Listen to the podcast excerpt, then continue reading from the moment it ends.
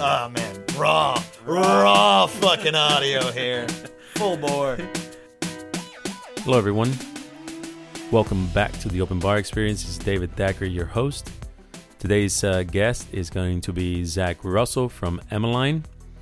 We get into the subject of uh, what to do, things to consider when creating a uh, cocktail menu. In that, there's also a little treat where you get to hear what happens whenever bartenders hang out late at night. That said, please make sure to uh, check out the website openbar.space, also on Facebook and Instagram, the Open Bar Experience, for new episodes and uh, information on the show. So, let's get to it. Talking about today is uh, menu uh, creation. So, how is it that you go about and change your menu, whether it's uh, once a year, uh, four times a year for uh, every season, or um, just uh, consulting, or your very first one. So we've come up with pretty much four really broad and basic um, uh, principles or uh, things to look at uh, whenever creating that menu. And so, um, yeah, Zach, Yes, given that you really don't know much about what you're talking about, absolutely. well, I mean, obviously, I chose to be on this podcast, so I have very poor taste in almost everything. All right, that I'm cutting out. that's not making. that's not making it to the final cut. Uh, no, but you, you've uh, you've been part of multiple menus. This is true. Um, at, Even made a few. even made a few. Uh, Prohibition and at uh, now Emmeline. at Yep. And some of your cocktails are pretty fucking good. I mean, I don't know how that happens, given your palate, Mm-hmm. but it does happen. Oh yeah, absolutely. No, you. uh Port of London is one of my favorites, by the way. Yeah. Well, Again, and and and tell us what's in that one again. it's been described as not terrible uh, on numerous occasions. Um, Port of London. Dear God, what is in that? PX, Pimm's, lemon juice. Mm-hmm. I think uh, you bumped it up with uh, regular gin a little bit. Yep, it's gonna be a London dry style. Yeah, Uh, turbinado, turbo, and Uh, topped off with uh, ginger beer. ginger beer. Yes, sir. That's a good one. Yeah. That's really good. Not and bad. it's very uh, uh, much uh, on the fall side of things because of that PX. Yeah. It's kind of like splitting the difference. It's it's almost like a like a Houston fall. It's kind of a nod to a to a uh, a London. I mean London. Fuck. To a, uh, a summer highball. You know, Pimm's Cup. Very very much of a, a summer thing. But then with a with a Pedro Ximénez and the um, the Turbinado kind of shifts it into more of like a fall gear. So it's it's kind of representative of of a Houston fall just in general. We, we we don't really have seasons. We just have transitions. That's actually a really great way to describe it because it has all the fall um, flavors. I think with that PX, but then um, it's not a boozy ass fall cocktail like you would expect from from fall. Oh, certainly. It's still in slightly refreshing because of the ginger beer. Um, so you long drink um, that's uh, slightly uh, effervescent. Mm-hmm. So yeah, I get that. Um, by the way, what are we drinking? Glenfiddich from the uh, the host private reserve. Yeah, uh, Glenfiddich 19. Definitely one of my favorite spirits overall. It is damn delicious. Mm-hmm. Um, so that said, um, Sponsored by Glenfiddich. sponsored by Glenfiddich. It's not. but given that that's what we're drinking, uh, and the um, old Rasputin Imperial Stout, Let me give a sip of that. yeah, it's good, good shit, man. And then um, Yes, it is. it is. It's, a, it's probably not the best pairing, but it is a nice pairing. Mm. Uh huh. So I mean, we had goat earlier, so thinking back to that, yeah, that is that was good. Hay Merchant, delicious. that was fucking delicious. That pretzel was fucking really good too. Sponsored by Hay Merchant. No, no, it's not. just just spreading the love. That's Yeah. it. Um, so all right. So one of the first, uh, not first, but one of the things in the uh, into account whenever creating a uh, cocktail menu is um, I put timeline on, on this uh, list, but basically is uh, when are you gonna um, put out the menu? So you gotta have a date, uh, a goal. you're going to give yourself a certain amount of time to actually not just create the menu because sometimes you may have already some ideas from the previous menu that you worked on or the menu from the year ago or two years ago that you didn't get to to do because of whatever reason the concept didn't fit it or the cost wasn't right or whatever other reason but then but just so you have to give yourself that amount of time if you know that you can do a whole cocktail menu in two weeks, then that's what you're going to do. If you're going to do it in six weeks or eight weeks, then you have to consider that. You have to give yourself that time. Well, part of the timeline also is just if you are doing a, a central theme of a seasonal cocktail menu, then you you should probably leave yourself number one enough time, and we're gonna get into this later as far as point by point, but enough time to fully hash out the menu vis-a-vis uh, costs, possibly deals with reps, um, a broad census on whether or not it's appropriate for the season and or the establishment, but also uh, two uh, promotion, making sure that everyone knows that you're actually changing your menu and uh, trying to drive progress as far as releasing it and and getting fairly large fanfare. Yeah. Um, that's something that I probably haven't been the best at. Me neither. Because the sometimes the the volume sort of dictates that in in the sense that if people are already coming through and they're watching how you do things and how you're changing things around, then they're already there. You already have your audience. Now, the way to grow your audience is to promote it and let other people know that this is what you're doing and get them excited about it. But um, yeah, the, the the the process of getting the menu started is uh, based on a few things, and one of them is whatever your creative process is, um, whatever amount of time you have uh, to get this done, based on multiple things, like you mentioned reps. Um, who is making the decision, whether it's just you or whether multiple people, multiple people involved. An owner, um, for instance. Owners always have, always have opinions. Um, and then, uh, you know, whatever that process is, you have to take it into account, and then you have to give yourself enough time to go through it and release it at a time that uh, makes sense. The other thing is whether what are you making? Are you making a fall cocktail? Are you making a spring cocktail? Are you making a summer cocktail?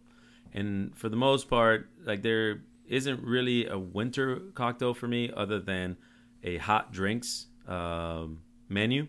I disagree. Okay, um, and and uh, we'll get into that in a second. But it's base well, basically because of the the seasons that we have in Houston, is really the the reason I think of that. I mean, if I was really truly in a place that got cold weather, like it dropped to 30 degrees and it stayed at 30 degrees for you know several months, then yeah, I, I would think of that. But I mean, we we truly have about 10 days of really truly cold weather, where it's between 30 and 40 degrees give or take whatever. You know might drop to 25 for one day or 12 hours. Okay. And then you know it'll it'll get up to you know 55 on on, on the warm days whenever it's cold. But for the most part that's all we're dealing with. And so for me I, it uh, it's a supplemental uh, menu uh, the hot drinks menu. So what the way i disagree um, is that i as for winter cocktails i think what we can actually feed into in houston what we can take advantage of is cold creamier drinks. Creamier drinks are a excellent category that really doesn't get much representation outside, or at least on a broad view, outside of winter drinks. So let's say coquito. Okay. Coquito is definitely a winter drink. It's going to be served cold, but it is on the creamier side. Same thing with eggnog. Eggnog, when done well, is fantastic, and definitely for me deserves a place if it fits a theme on a winter cocktail menu. There are tons of stuff like that. There's um, Irish coffee. I well, yeah, if you're uh, depending on how you make it, but absolutely. But that's also part of the the hot drinks category. But if you're just talking about cold and creamy, there's also like advocaat, uh, Dutch eggnog. You have um, what is that? Rompopope. Rompope. Rompope. Yes. Um, and, and there's there's honestly tons of representation throughout the world of creamy egg or dairy based winter cocktails that could be utilized you know, during a winter menu. I feel like there is a place for drinks other there's a place for things other than hot drinks on a winter cocktail menu. And my my submission for that would be creamy drinks. And I feel like they should both have weight. Gotcha. Okay, that makes sense. So then, but for the Obviously, most part, needs to be cleaned up. yeah, yeah. So the so then you know you, you do have your fall, your winter, your spring, and your summer menus. Um, for me here in Houston, uh, I have a, a fall, spring, and uh, summer menu, and that's it. Because, like I said, we don't get that many cold days here. Now I must say, out of all all four of them, I feel like fall is probably the the toughest nut to crack. Going from seventy the the period between a seventy five degree day and a fifty five degree day, which in for Houstonians is probably winter for for for most people, is is a period of about a month and a half at best. I feel like spring is a little bit easier. We have a longer spring than we do have a fall. Everybody knows how long the summers are in Houston. Uh, about seven, eight months. And at least there though it it doesn't get truly cold in Houston, there's at least enough sub 60 degree days to justify a full menu rollout.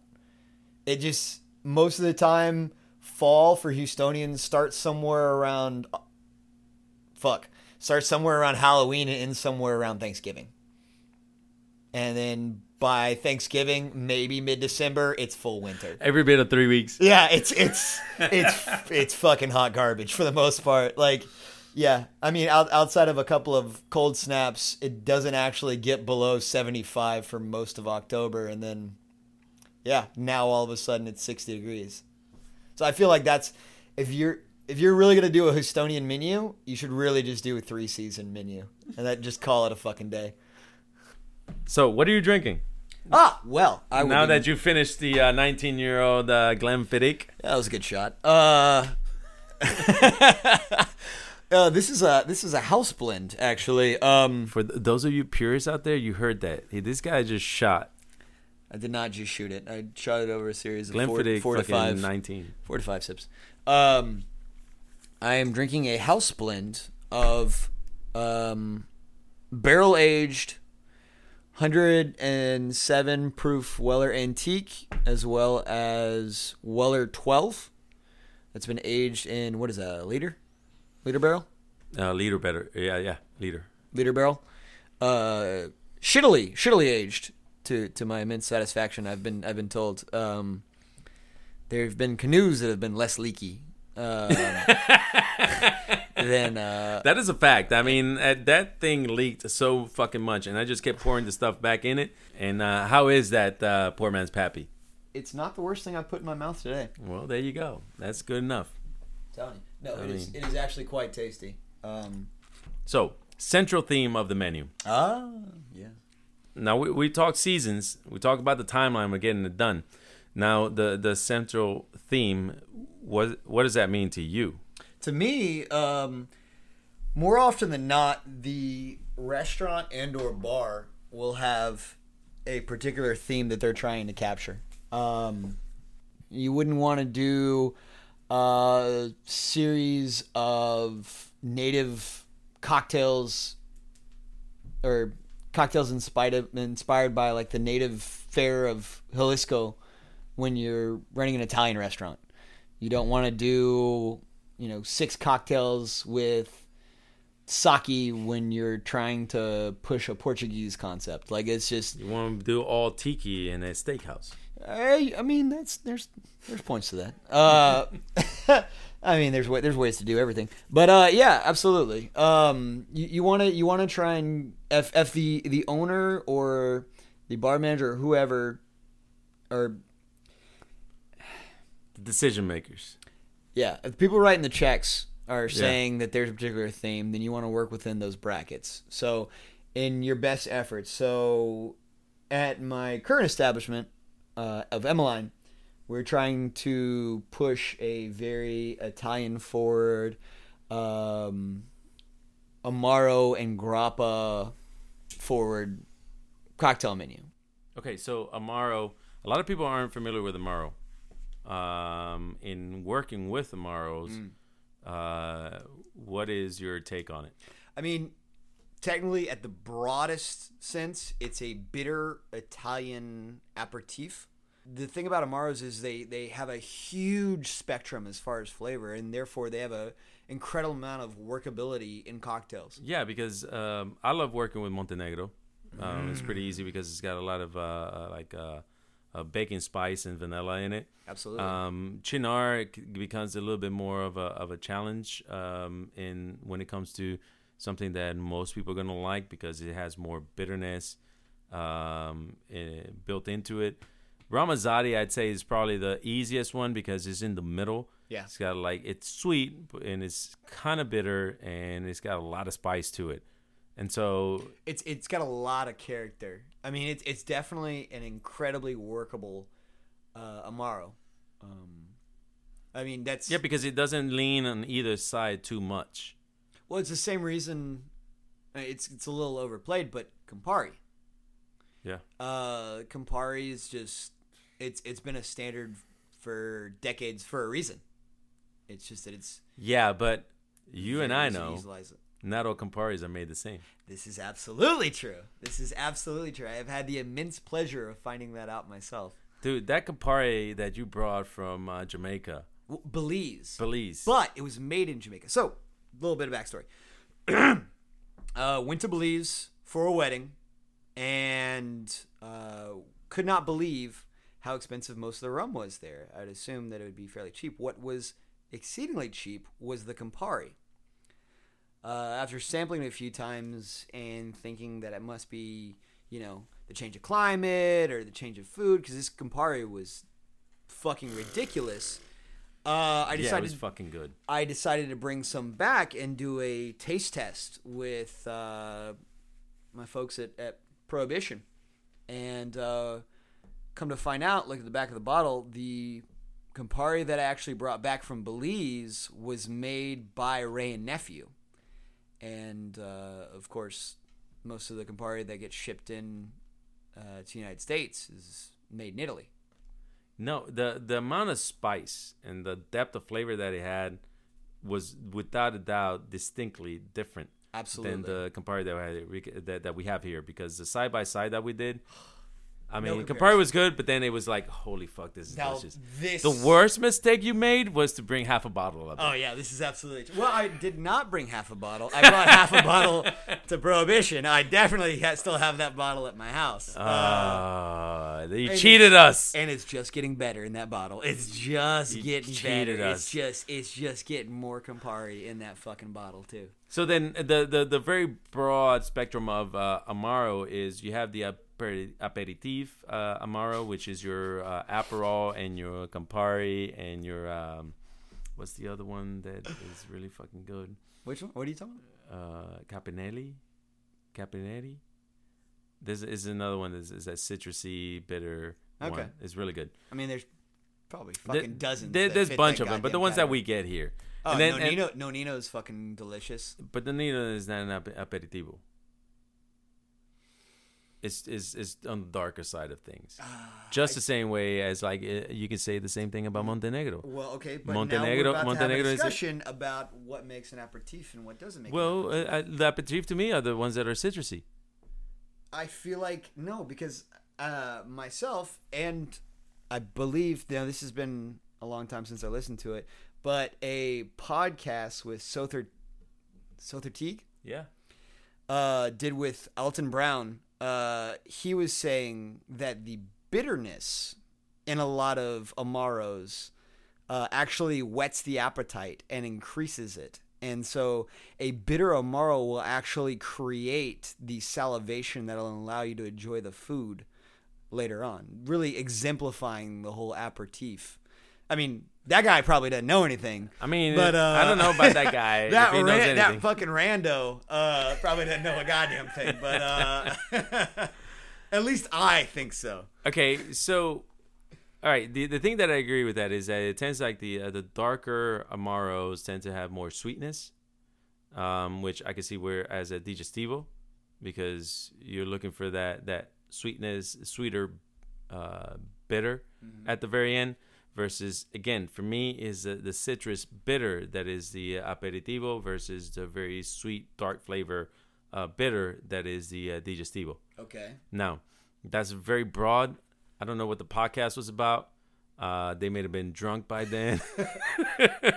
I mean, I we're mean- pretty cl- we're pretty close to that right now. Oh, I mean, my, my glass is empty, surely. I mean, But, my uh, glass is empty, both of them. Yeah.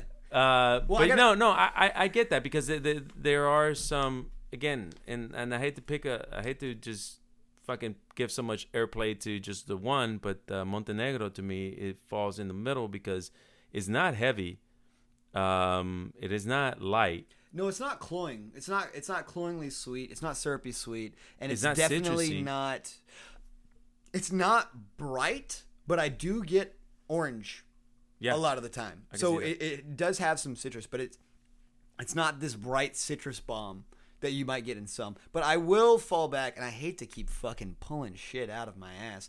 But there is another uh, author, or, or I guess I should say an author, uh, Charles H. Baker. It's um, a gentleman's companion. Uh, he, he wrote a cocktail book from uh, the 1930s. Don't worry about it. You'll look it up. I mean, Uh, but he also uh, says that for a, a gentleman to avoid what the fuck is a gentleman? a gen, well, of course you would be asking that. uh, for for for And any- a gentleman's companion to me is a hooker. this is this is this is the open bar experience. David Dacker in the open bar David experience. Dacre, the open bar experience, where a got tw- gentleman's companion is definitely a fucking lady of the night. and I got twenty dollars for you. Soil doves, please apply. um, no, that that sweeter cocktails should be kept dessert based cocktails that you would definitely not drink before a uh, before a, a heavy meal, um, and that you instead enjoy, you know, a crisp glass of champagne, possibly. You know, a Negroni or an Adonis or even a Manhattan, Manhattan. Or martini. three to one. Yeah. Man, how do you like your martinis, by the way? 50-50. Really? Yeah. What kind of gin? uh, mineral side. So like botanist, uh, the Gabriel Boudin uh, that's been running around lately. Bless you. The uh, um, No, I'm sorry. I, I, I actually have had boudin, but it's usually in Louisiana. I is- hate the stuff here in Texas. I, I love the stuff here in Texas, man. No, I is that right? It's, it's pretty. It's too spicy in, Now, in Louisiana. this is the thing. I will enjoy a boudin kolache over at Shipley's. Now, they do make a hell of a boudin. well, the one that Scott H made over at the at conservatory was fucking off the hook. Is that right? Yeah, you don't remember he made that kolache with the boudin? That one? No, I do remember his, his fried chicken sandwich that was just like stupid good. Yeah. yeah. Yeah, that Yeah. was really good. No, he's a. He's a hell Actually, of a guy. actually, that that ten o'clock run that he used to make on kolache over at Pro Uh, was one of my favorite things of my whole experience there. shout out to Scott.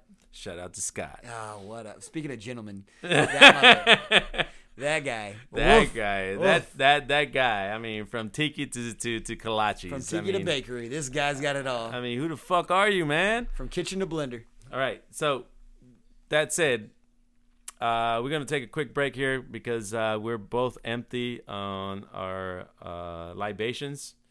At the same time, I want to plug in. If you've been listening this long, to uh, Yoga for Servers. Um, this is uh, Houston, Texas, over on uh, Richmond Avenue in a shopping center where Pablito is. So if you're in the inner loop, you're gonna know what this is. And essentially, this is uh, someone who's industry, who works in the industry, that is a yoga instructor that has uh, developed a program that helps with uh, a lot of the um, the stress that we our bodies deal with. So standing, uh, being on your feet for a long time, calves, lower back, um, uh, from shaking uh, cocktails and whatnot, your uh, shoulder blades.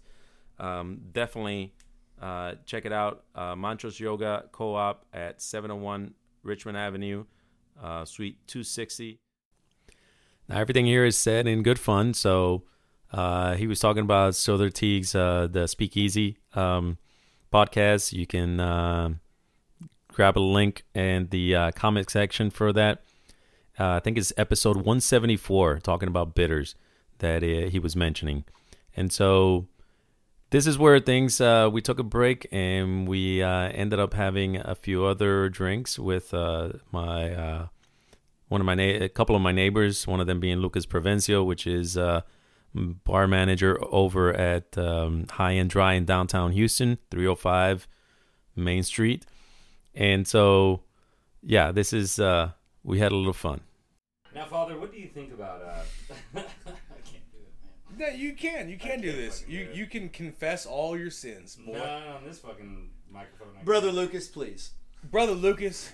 Brother Lucas, please tell Reverend John about the sins Oh, of your your sins.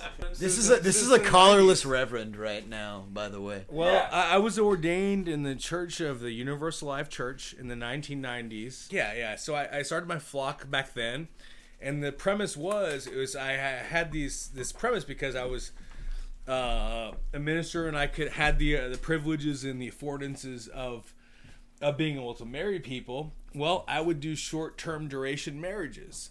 I was like, hey, let's get married for six hours, and on the the marriage contract it would say. You, you, you- yeah, it actually was, but for high school, you know.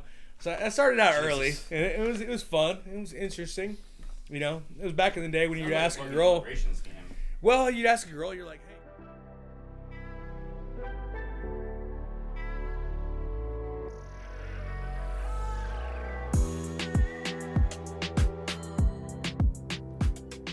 All right, everyone. Thank you for tuning in. I hope that you enjoyed this episode and as much as we uh, enjoyed putting it together.